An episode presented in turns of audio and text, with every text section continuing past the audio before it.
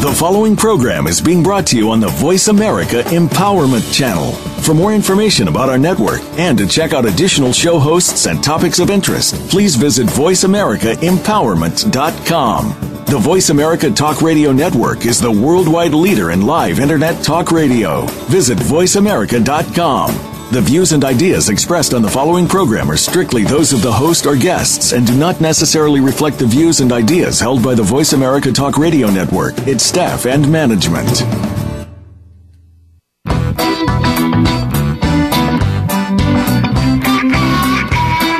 Your brain might just help you learn something in more ways than one. Welcome to Dr. Gary Bell's Absurd Psychology Dr. Bell is a licensed marriage and family therapist. He'll be your guide on this crazy exploration designed to bring life back to our existence. Can you become the element of change in an ever changing world? Possibly, but you've got to listen on to find out. Now, here's the host of Absurd Psychology, Dr. Gary Bell. Welcome, everybody. Okay, well, today is going to be an interesting show. We're talking about sports psychology and psychotic sports parents. so, you know, you attach the word psychology and to uh, sports, and that can really put a lot of roadblocks in people's minds. But you know, sports psychology is the application of psychological principles to sport and athletes. So basically, you know, it's using psychological efforts with athletes so they can increase their performance skills. This is basically what it is. And it's really interesting because it's a new field. It, has been around for a little while uh, probably about 20 years but a lot of universities are picking up sports psychology as programs and a lot of people are pursuing sports psychologies as careers because as you know uh, sports is a multi-billion dollar industry and absolutely uh, sports uh, sports psychology affects the performance of individuals and affects in a positive way and it affects the performance of teams in a very positive way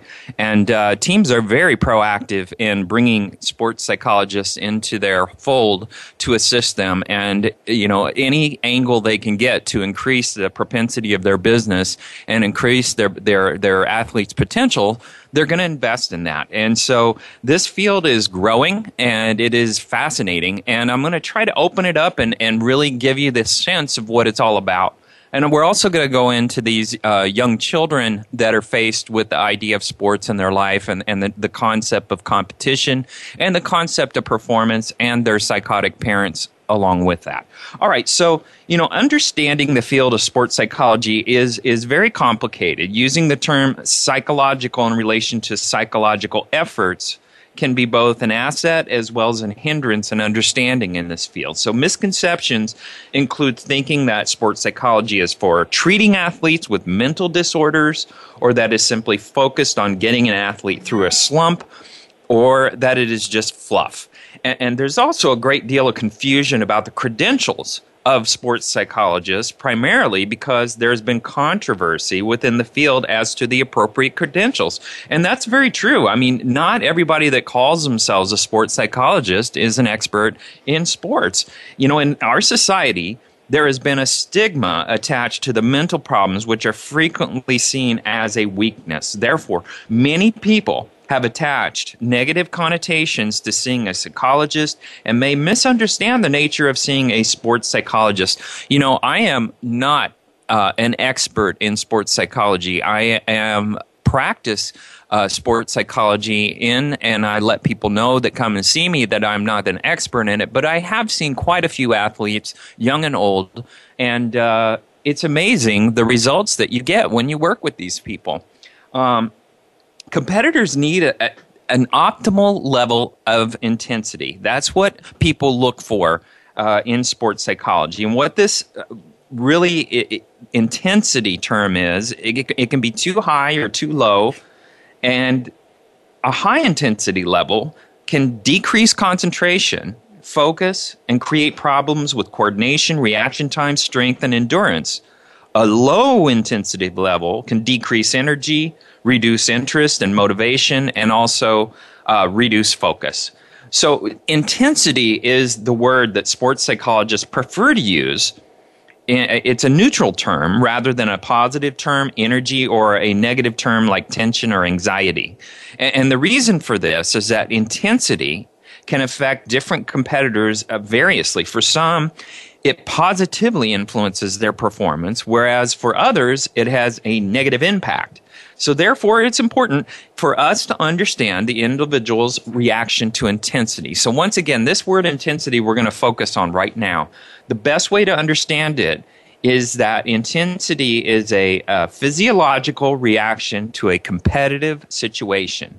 We exp- experience physical symptoms that can either help us or hinder us. So, positive intensity, this is an increase in adrenaline, energy, heart rate, blood flow, muscle tension may be experienced as a positive factor by many competitors. These physiological changes may increase confidence, determination, prepare them to meet the physical challenge. A high level of physiological intensity improves the outcome of their competition, especially when it's a sport or a position requiring a great deal of physical uh, activity, such as a snowboarder, uh, a linebacker, a basketball player. Now, what is negative intensity? Negative intensity may have uh, the same physical sensations that can impact performance if the situation requires a great deal of concentration or accuracy, such as golf or, or a performance sport, the increased adrenaline, heart rate, muscle tension may actually interfere with performance. And so, regulating intensity is what sports psychology is all about. And so, uh, you know, the, the influences on intensity level are things such as perception Sometimes two different competitors can experience the same physical sensation, but interpret it in different ways. Uh, physical agitation, increased heart rate, respiration could be viewed as I'm revved up and ready to go, or it can be viewed as I'm nervous and I don't know if I can do this. So some people don't handle it well. Uh, also, complexity uh, of a task is something that influences intensity level. If the, compet- uh, the competitive task requires greater focus, attention to detail, decision making, fine motor movement, then it typically requires a lower intensity to think more clearly and respond more precisely whereas a higher intensity is necessary for tasks that requires a great deal of energy, endurance, speed, quick reaction without precise decision making. And now also we have to look at demands as an influence on intensity. Most people have a lower intensity level during practice than they do during competitive events because they're not as concerned with the outcome. Therefore, practice does not have as much demand regarding outcome. Not only does competition typically have more demand, certain types of competition may have greater demand. For instance, traditionally, rival teams may experience greater demand than a competition when there has been no long-term rivalry than, than when there's no been no long-term rivalry. So, you know, we got to look at that when we're working with athletes in the sports psychology field. Also, the effects of intensity levels. Over intensity you know this this is, can uh, create a number of internal and physical effects like a decreased focus. Uh, competitors more distractible more internally focused on negative or unproductive thoughts such as uh, fearfulness. And these thoughts can lead to decreased motivation. Also uh, under intensity. Sometimes competitors can have levels of physical uh, activation that are too low such as a heart rate or an energy level and they may act lethargic when they're doing their work. An optimal level of intensity is another uh, factor which we look into. And, and I tell you that research shows that each competitor may have a sweet spot for performance when intensity level is high enough that they're motivated but not too high as to create a negative reaction that can impact their performance.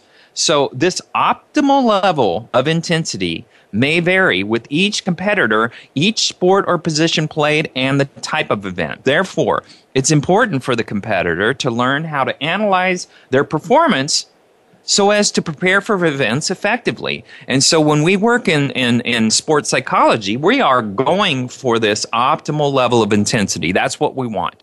And I have to tell you, you know, um, people I have to look at the idea of needing oxygen. You know, athletes need oxygen to maintain any level of intensity. And the reason they do is in, uh, oxygen is 83% oxygen is in water. 23% oxygen is in air. So we need oxygen to maintain that high level intensity. So athletes, you will see time and time again drinking from a athletic bottle, a one with a nipple on top, an aerator on top, so it goes, you know, kind of chuk chuk chuk when they drink. Well, that aerator activates the 83% oxygen molecules in water. And when it does that, then the muscles get the highest level of, of uh, uh, oxygen in the moment that they can get. it. And they get it instantly with an aerated bottle. Now, if you drink regular water from a regular bottle, your your brain has to break down those molecules and actually create the oxygen and grab the oxygen out of it. So it takes more time.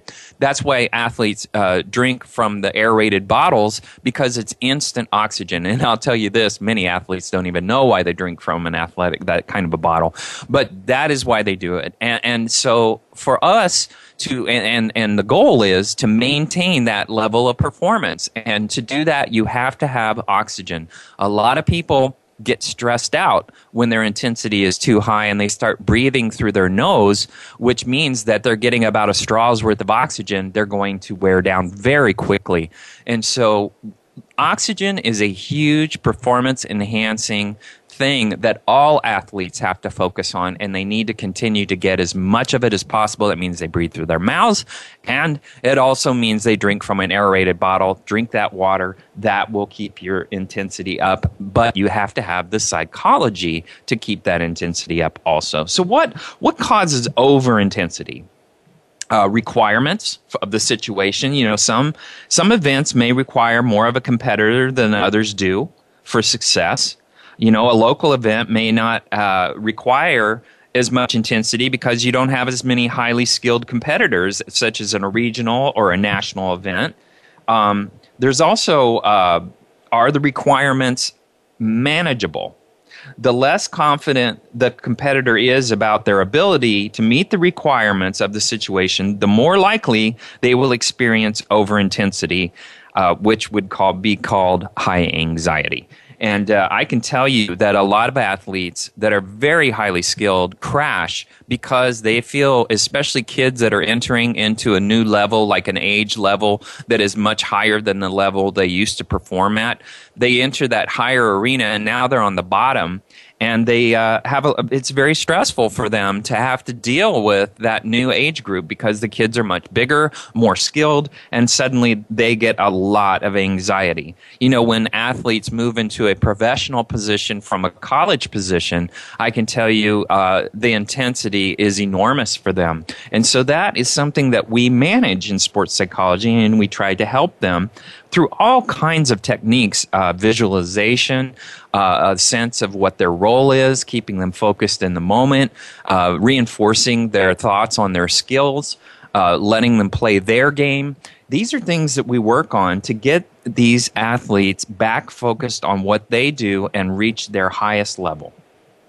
Also, another thing that causes overintensity is consequences of not meeting the requirements you know each situation is uh, has a, a, variety of consequences. Many of these consequences can be self-imposed such as an athlete's need to prove themselves uh, the, to get the respect of others uh, the, the sense that letting the team down by not going up to the sectional or the regional or, or the, the state or the national outcome because of one athlete not performing well and affecting the entire team these things can cause enormous overintensity, especially if they remain on the team.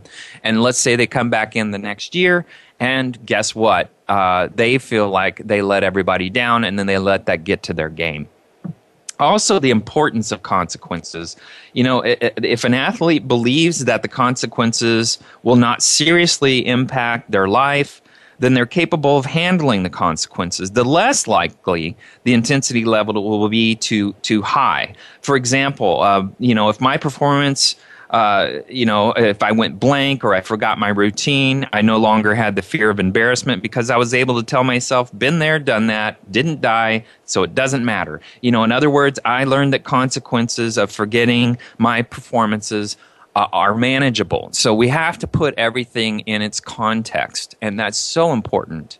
Um, the other thing is, you know, under intensity is huge, and that's caused by overconfidence uh, where people get too cocky and they feel like an event is below them or it doesn't require much of them. A lack of interest. You know, some people are apathetic and and uh, they uh, they're not interested in an event or an outcome, and that can cause huge problems. Also, overtraining. If someone's overtraining, they may think that they can just phone it in and get it done, and that ain't going to do it either.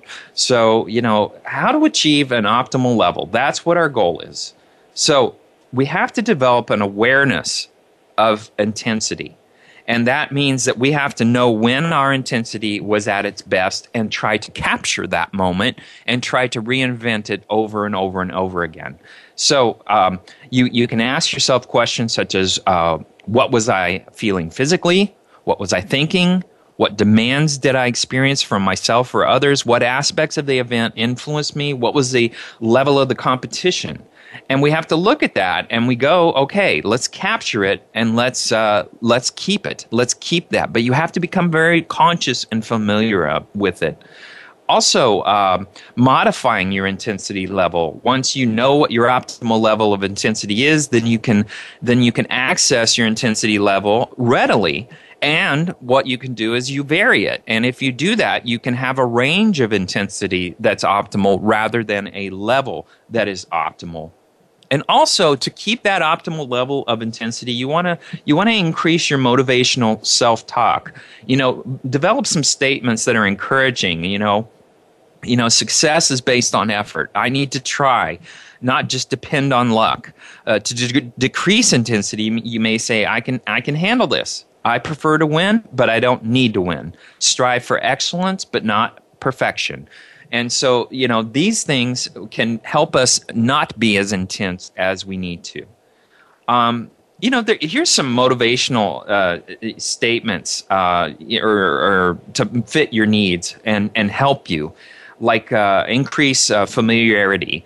To, to increase intensity is often uh, very helpful to become more familiar with the situation. For instance, uh, watching training videos, showing uh, an event can help you become more familiar. Showing up early to an event can help you become more accustomed to the surroundings. Also, uh, Prep, preparation for the unexpected. Many competitors who are physically and mentally prepared for an event may become disoriented by the unexpected or by uncontrollable events. And so frequently it is useful to have a plan for these situations. Although, although you obviously can't plan for specific unexpected events, you can plan how to handle such situations when, uh, you know, you've been put in a different position than you were put in before. And you also can reduce uh, physiological intensity by uh, reducing uh, breathing, by by uh, muscle relaxation, by imagery, by relaxing music, uh, even yoga. Uh, however, you can't use them for the first time during a competition. You need to have developed the techniques before you use these. And also, uh, increasing energy. And this is by managing, uh, you want to manage that over intensity. And such message methods can include like physical activity, self talk, imagery, energizing, motivational music that's how you get yourself to vary that intensity level for competition.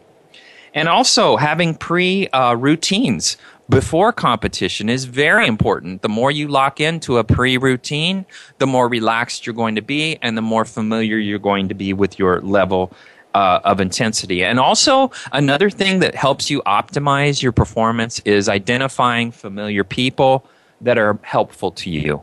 And that is huge in, in as far as getting your mental training focused and ready when you're about to compete. You know, um, athletes focus on failure sometimes, and when they do that, they often fail more. Um, such as a pitcher. If a pitcher throws a home run pitch and all of a sudden uh, the game is now, they were up and now they're down they often lose a lot of confidence. And I can tell you that is so important to understand that if the coach left you in, if the manager left you in the game, then what you have to focus on is the next batter. You focus on the event you're coming into rather than what just happened.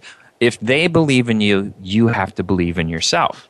All right, we're going to talk about mental training. We're going to talk about mindfulness, pain, uh, self uh, self efficacy, and setting progressive goals. And then we're going to talk about uh, motivation and uh, research on quitting and learning about quiet strength. And once we do that, after that, we're going to go into psychotic sports parents. Thanks for listening. Come back.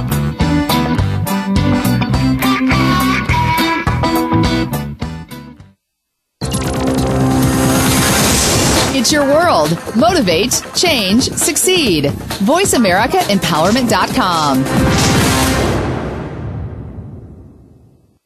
Dr. Gary Bell is a licensed marriage and family therapist in Southern California, but he is here to help you no matter where you are. Visit drgbmft.com.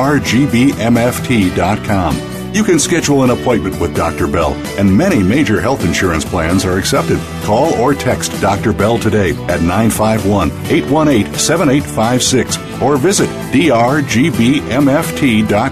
Dr. Bell could help you take back your life in four to eight carefully constructed sessions. Stop coping and start living in the now. Call 951 818 7856 or visit drgbmft.com today.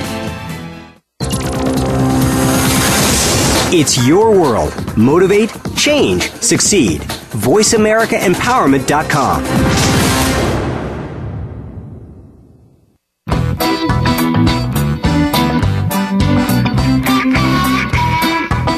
tuned in to Dr. Gary Bell's Absurd Psychology. If you have a question for Dr. Gary or his guest, please call in to 1 888 346 9141.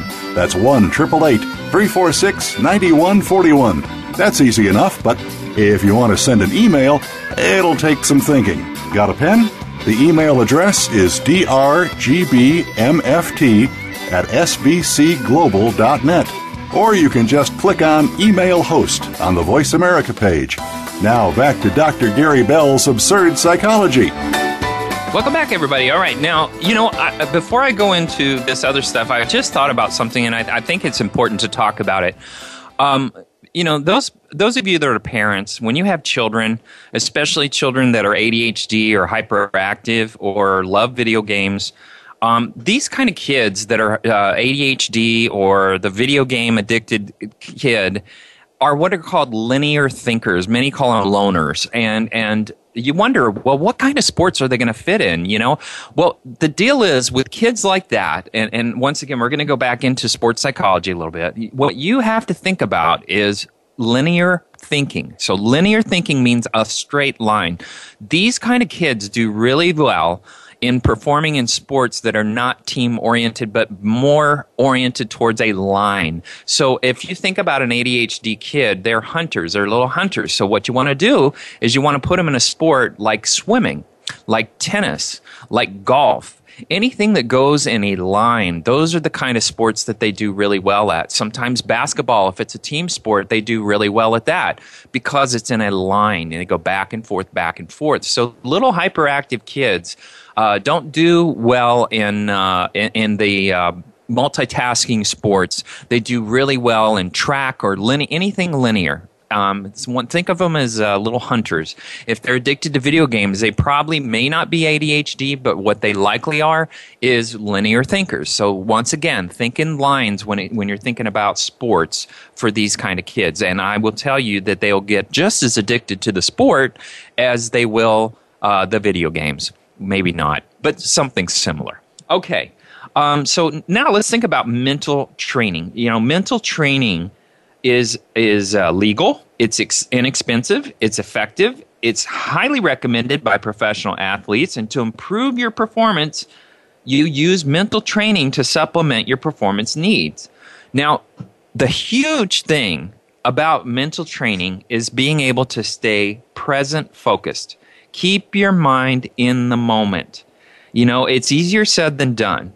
But you know, it's easy to think about the last, you know, strike you had, or the last uh, uh, uh time you dropped the ball, or the last time you lost.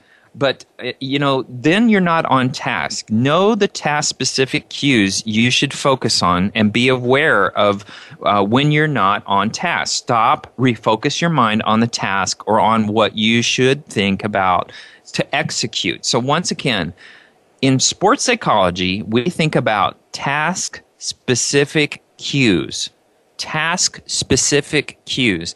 That keeps us in the moment. So when you're at bat, how you stand at bat, how you stare at the ball, what your posture is, taking a, you know, timing the pitcher, and then seeing how they throw to the speed they throw and, and, anticipating based on how, how they posture, how they throw. That's all staying in the moment. You got to keep your mind in the moment if you're going to be a professional, top ended, very high performing athlete. Also, you want, you want to think one task at a time. One task at a time. If, if, let's say you're a football player, you know what you want to focus on is this particular down and what players you're playing up against how to best perform against them and how to let's say defend your quarterback. These are things that you need to stay focused. If you do that you're going to perform well in sports and you're going to be safer in sports which is even more important. The other thing about uh, mental training is do not think about outcomes or results when you think about outcome and results, which in the end is what sports are all about, you actually lose the ability to function well and your execution goes down. Self fulfilling prophecies never help you. Uh, you know, just like in, in marriage, I tell people, hey, if you're going to talk about divorce, you're probably going to get it divorced. If that's if that keeps coming up and you consistently throw that at each other, you're probably going to get one. If you're thinking about a loss in a game, and and uh, fearing a loss and anticipating what it's going to be when you lose and how people are going to react, there's a high propensity for you to actually lose the game. You know, cue yourself to concentrate. This is another thing that people do to do very well mental training for sports. Lock your concentration once, you know, once it's your turn to perform use a, a physical trigger to focus your mind, such as tightening you know, tightening your uh, gloves before you bat, or uh, you know, adjusting your helmet if you're playing football, or or you know, whatever it is, maybe powdering your hands if you're playing tennis. You know, whatever it is, these are very important tasks to cue you up to get you to focus. Also, you want to relax your focus while you wait. You know, but that's by focusing on task specific cues. And you also want to rehearse a success while you wait. Let's say if you're at the batter's box, you want to rehearse by timing the pitcher, by by thinking where do you want to hit the ball, by by looking at your your uh, best opportunities out in the field to get things done.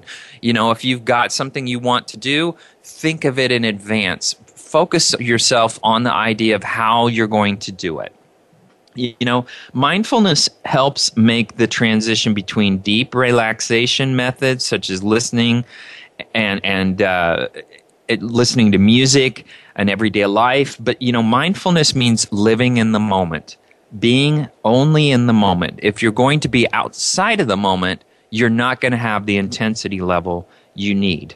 And so uh, you know imagery is is very helpful in a sense of that. And that's what i was talking about you know imagining yourself being successful imagining how you can hit a ball imagining winning a, a swimming meet imagine playing uh, softball and, and, and, and pitching a, a strike. These are very important ways that successful athletes will keep their momentum and will keep their streaks alive. Now let's talk about pain.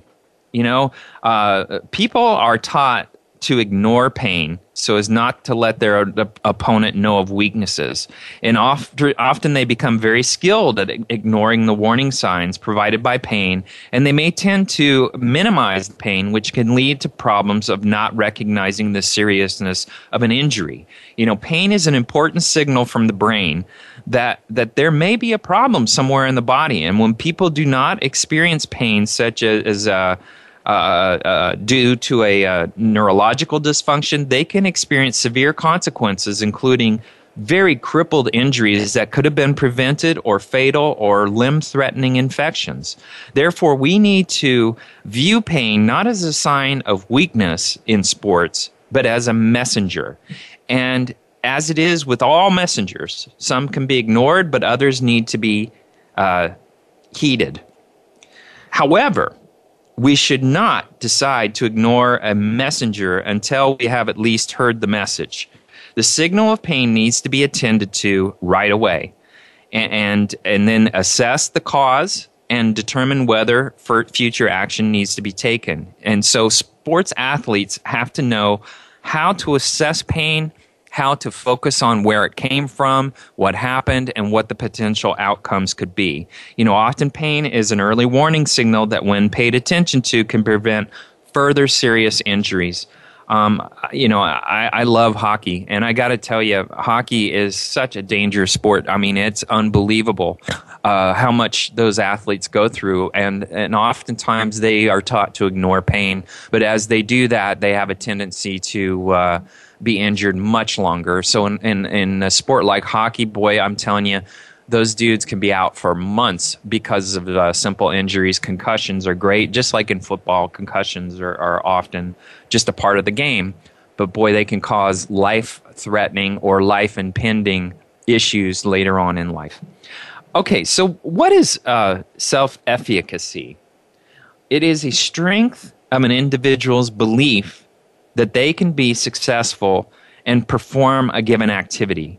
You know, self efficacy has often been used as uh, the concept of self esteem, which is the process of evaluating the self. However, self efficacy is more accurately described as a precursor to self esteem and is mediated by the individual's self attribution. So, what creates this self efficacy? This is the individual's uh, given a situation, tends to be derived from several sources uh, of potential attributions. Uh, previous performance experiences are the most significant source of attributions that affects the development of self-efficacy.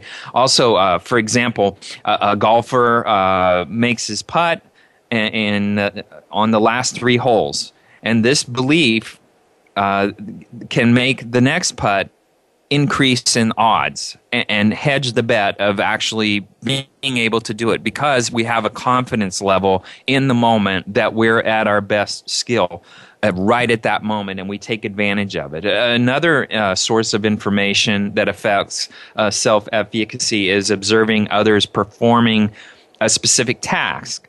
Um, it's it's basically we re- observe someone else be successful and then we mimic that activity in our own performance. And that can increase our self-esteem or our self-awareness and it can increase our performance. And uh, also uh, you know verbal uh, persuasion which is somebody uh, talking to us about what we've done in the past and how we can do it in the future. You know, this is a coach being able to influence a, an athlete and being able to remind an athlete of what their true skill sets really are. Um, you know, a, an athlete's uh, physiological state of arousal uh, is very important.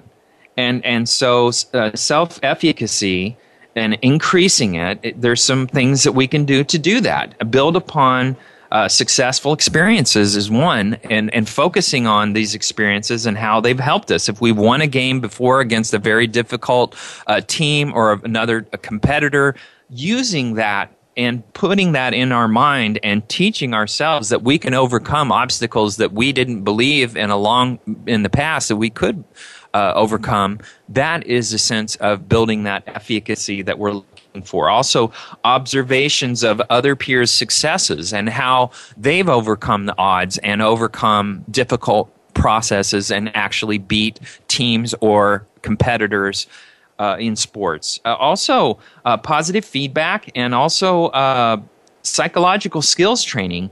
You know, helping an athlete learn to find their optimal level of intensity, which we talked about earlier, and setting that level of intensity and living in that level of intensity during a game. Um, very, very important. Now, progressive goals are also a big part of sports psychology. And there's ways to set goals and there's ways not to set goals. You know, to set effective goals, the difference between uh, performance oriented goals and outcome oriented goals have to be understood. Or, uh, performance oriented goals focus on achieving specific skills uh, that are more effective than outcome goals. So, uh, focus on winning or on achieving is an outcome goal. A skill is a, a, a, a very specific performance oriented. These goals are more effective because they're under control of an athlete, uh, these, these uh, performance oriented goals. These outcome oriented goals will uh, you know are ways to strategize how to win by looking at the weaknesses of our competition and by looking at the strengths that we have so that's managing an outcome you know also uh, we have to uh, assess our skill level and identify what specific skills need to be developed further to achieve an, a desired outcome these uh, performance oriented goals, these personal goals, help us uh, perform greater, uh, uh, get greater outcomes because we're, we're creating more tools to, to compete. And this makes competition fun. And this is what is so wonderful about sports it's a constant evolution when people are honing their skills and building more tools to perform more greatly. You know, uh, uh, many people look at a baseball player here in California, Mike Trout. Well, he is always honing his workouts, he's honing his skills, he is continuously evolving in how he bats, how he plays defensively, so that he can play safer, play longer, and also play better that is the kind of athlete to look at as a role model because he understands that he's an evolving athlete. He is continuously evolving, and he knows that he's at the best age to do that. Also, um, you know, once we identify a specific goal, uh, we need to state whether it's positive, whether it's measurable, whether it's realistic, and we need to do it in steps. Um, so we need to set target dates on on especially when we're looking for performance oriented goals. Target dates. Do it in steps. Don't do it all at once. Many people think they should be an expert immediately because they set something in their mind. It takes time for our body, for our brain to understand what it takes to perform a skill to its best uh, optimal result continuously we have to be able to, to hone in on a specific intensity, a specific concentration level, and we have to do that over and over and over again. And that's how athletes can perform consistently at a very high professional uh, basis. And also, uh, athletes need to have a reward system, a personal reward system in place when goals are achieved. And I can tell you, eating badly is not a good performance uh, reward system, especially if you're going to be an athlete. Um, you know, also, uh, motivation comes from coaches. And uh, coaches really need to appeal to an athlete's inner character and elicit self reflection. If, if you're a good coach, you know, you really want to be the one uh, who can tell an athlete what their potential is. You you have to be a positive influence on them. Many coaches can be very negative on athletes, especially kids, and they can destroy the kid's desire to even perform in a sport. And also life lessons. Uh, coaches are very good uh, the ones that are great teach life lessons. They take a, a, sports to be a challenge and if you do your best, you'll never be disappointed no matter what the outcome. All you want is the best you can do when you're performing in a sport. And that is a great coach. You know, somebody that teaches us that it's a continuous process. Just because we lose a game doesn't mean we've lost in life. And, you know, learning how to win and lose are huge. And coaches teaching people how to win and lose that is a huge part of their um, their their job. All right, we're going to take another break. We're going to come back. We're going to talk about the quitting option, and then we're going to talk about quiet strength, and then we're going to talk about these psychotic sports parents.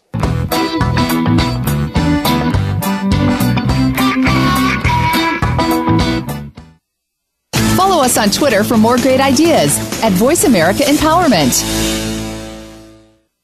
Do you like what you're hearing on the show today? Dr. Gary Bell wants to help you no matter where you are. He's fast, efficient, effective, and has a no bull approach to helping you in less than 10 sessions. If you're ready to change right now, drop everything and call or text Dr. Bell at 951 818 7856 or visit drgbmft.com today. You can also follow Dr. Bell on Twitter at drgbmft for some great insight and direction. Are you ready? Make that change. Pick up the phone or go to the site 951 818 7856 or drgbmft.com. Remember, drgbmft.com. Follow us on Twitter for more great ideas at Voice America Empowerment.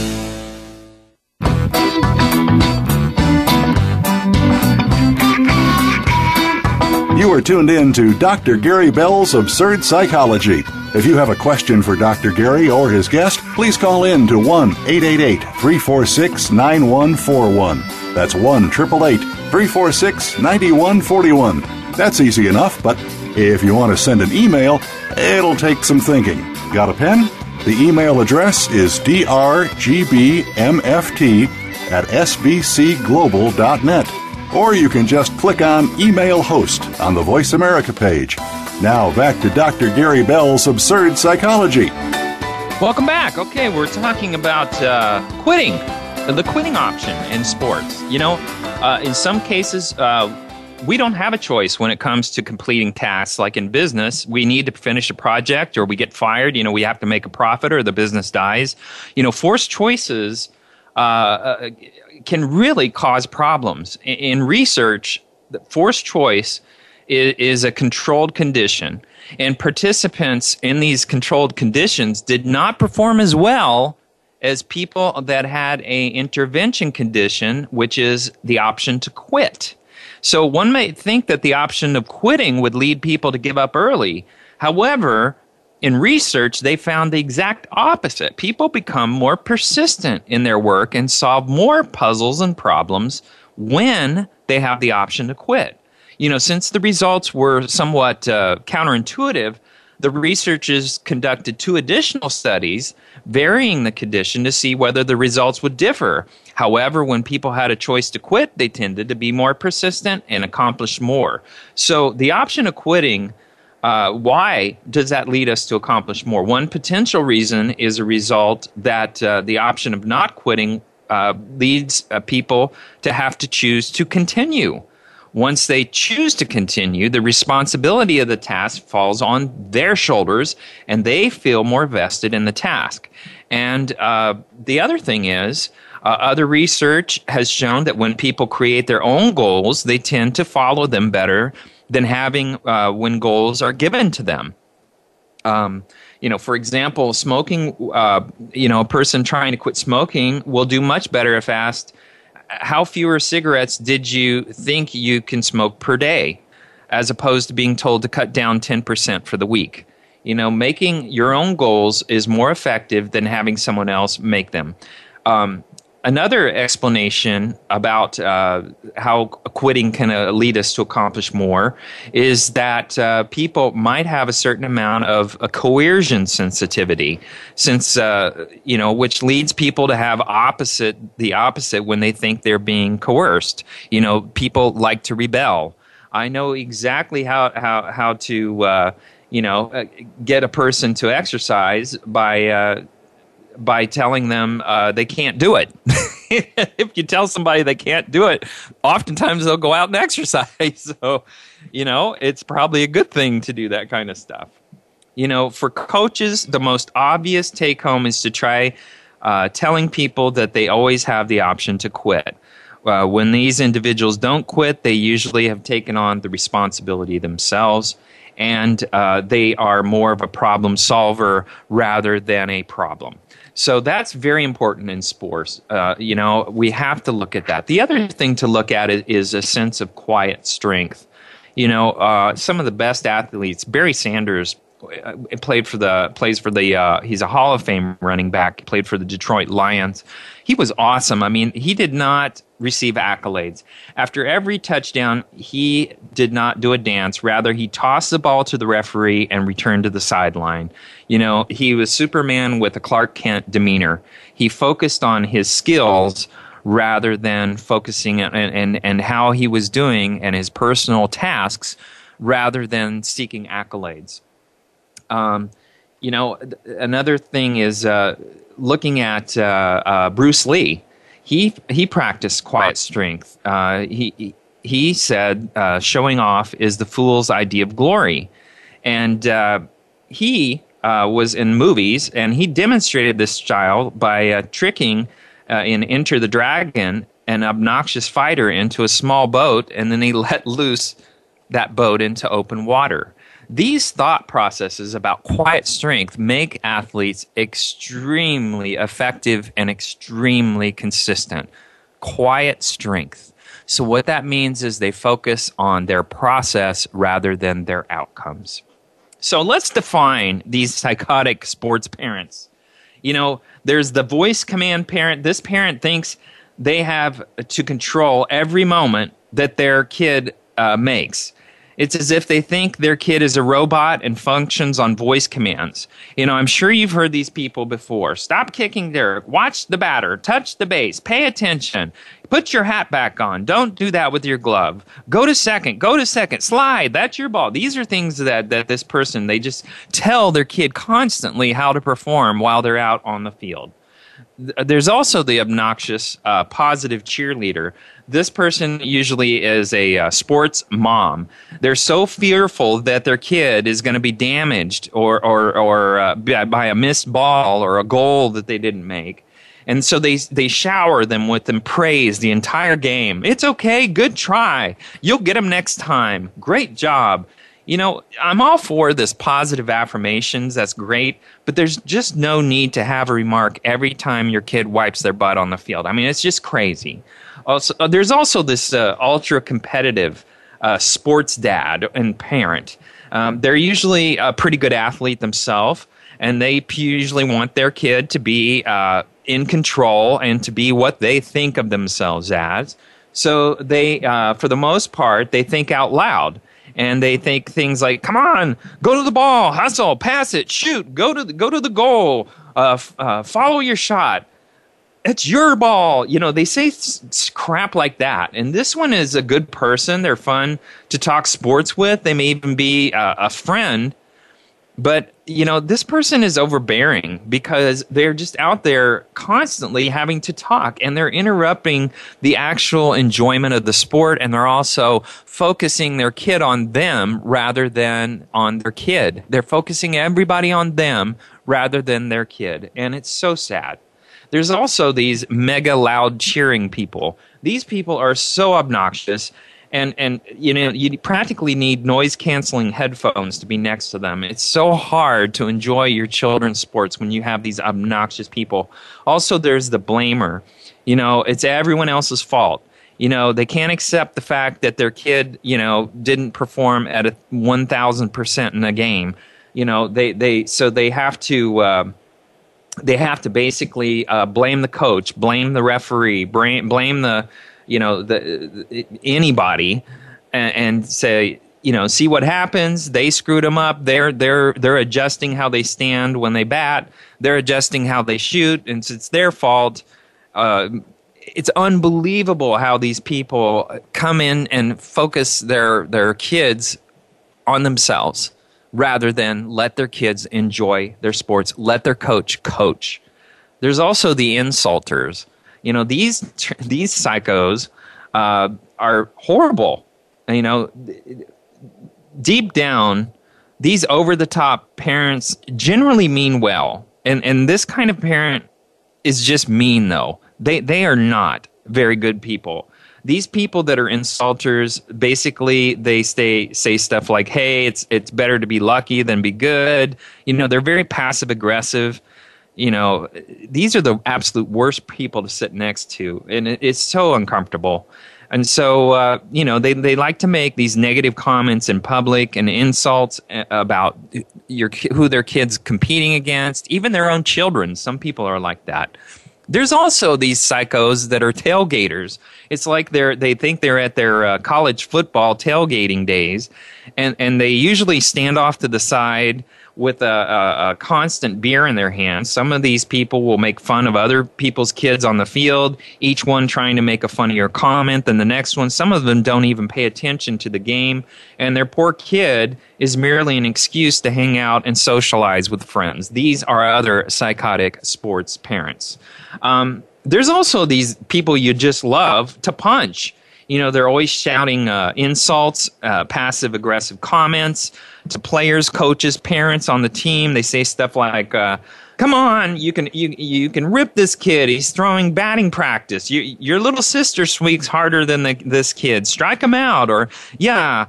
There, there's a class move. Teach your kids to take second base when you've already up to 10 runs. Good job, coach. You know, these kind of turds are horrible Don't let sport, bad sports parents train you how to be a bad sports parent. Here's a, here's a sign of a bad sports parent coaching from the sideline. That is number one. People that think they're the coach and they're not even the coach, they're shouting from the, the, the uh, sideline. These are bad sports parents. Uh, their expectations are too high they don't look at their kid as a work in progress or they don't look at their kid as trying a new skill during that day. They don't let their kid enjoy the sport and practice and, and try to develop what they want them to do is perform at an optimal level at all times and that is not possible. Um, you know it's good to have dreams. It's good to set high goals but the odds are against you and your young a kid approaching the game is what it's about, and learning to how to play the game is more about what it's about. Also, uh, psychotic, bad sports parents are criticizing other kids.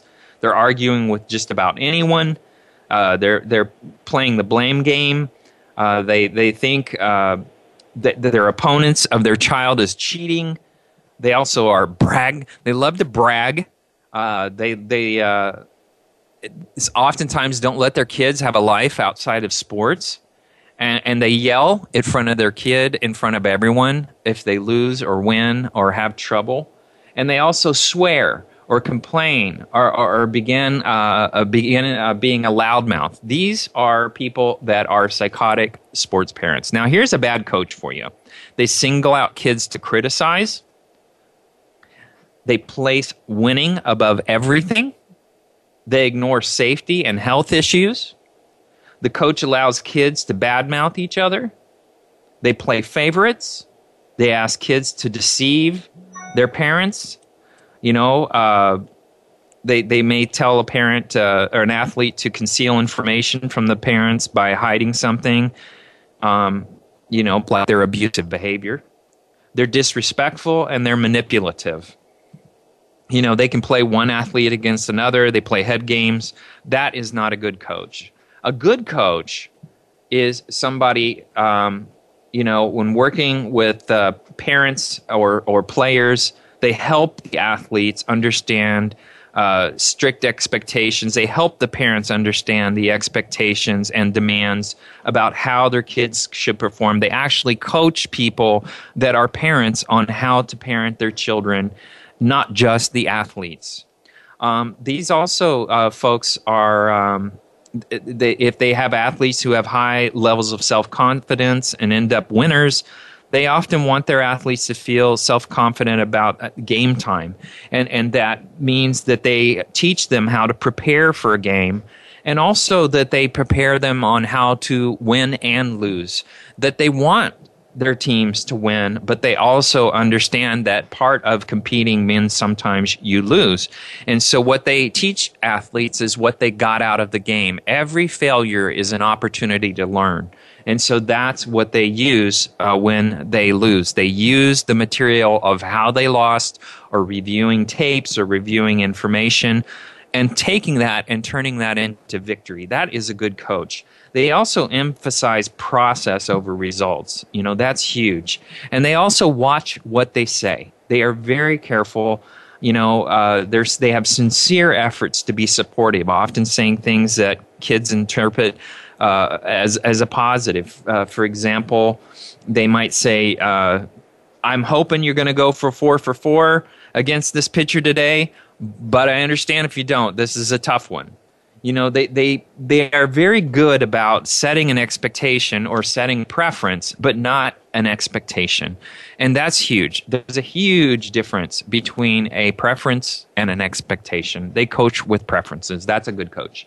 So, you know, benefits for kids, team sports uh, like like uh, volleyball, basketball, lacrosse, water polo, do more than just keep kids fit by by instilling healthy habits and and keeping children busy and active. The team practices and the games can help players learn how to not only be more physical, more mentally, more emotionally uh, developed, but also learn how to share. And, and there's no I in a team, and that is a wonderful lesson. Also, respect is huge, and that's something that they learn they learn time management in sports. They they also learn what an A plus looks like on and off the field. They also have a sense of of, of stress relief, and, and that winning isn't every, everything, and and that um, not be a, a we player, not a me player. Team sports are excellent for kids, and they also teach kids how to work hard and encourage others. All right, that's our show on sports, psychology, and psychotic sports parents. Our next show is about phobias. And I want to thank everybody for listening. I'd love to hear from you and get your feedback. drgbmft at sbcglobal.net or Twitter at drgbmft. Now remember, you never know what you have until you clean your room.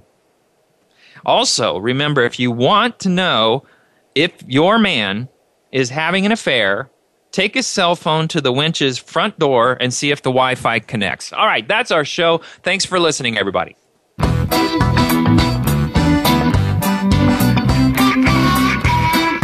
That's our show for this week. Please join Dr. Gary Bell for another edition of Absurd Psychology next Friday at 4 p.m. Eastern Time, 1 p.m. Pacific Time on the Voice America Empowerment Channel. Now, go impress your friends and family with what you've learned today and have them tune in next week so they can be almost as smart as you.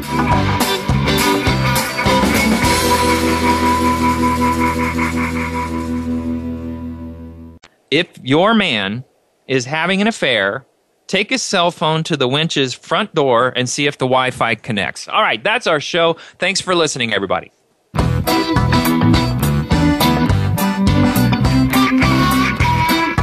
That's our show for this week. Please join Dr. Gary Bell for another edition of Absurd Psychology next Friday at 4 p.m. Eastern Time, 1 p.m. Pacific Time on the Voice America Empowerment Channel. Now, go impress your friends and family with what you've learned today and have them tune in next week so they can be almost as smart as you.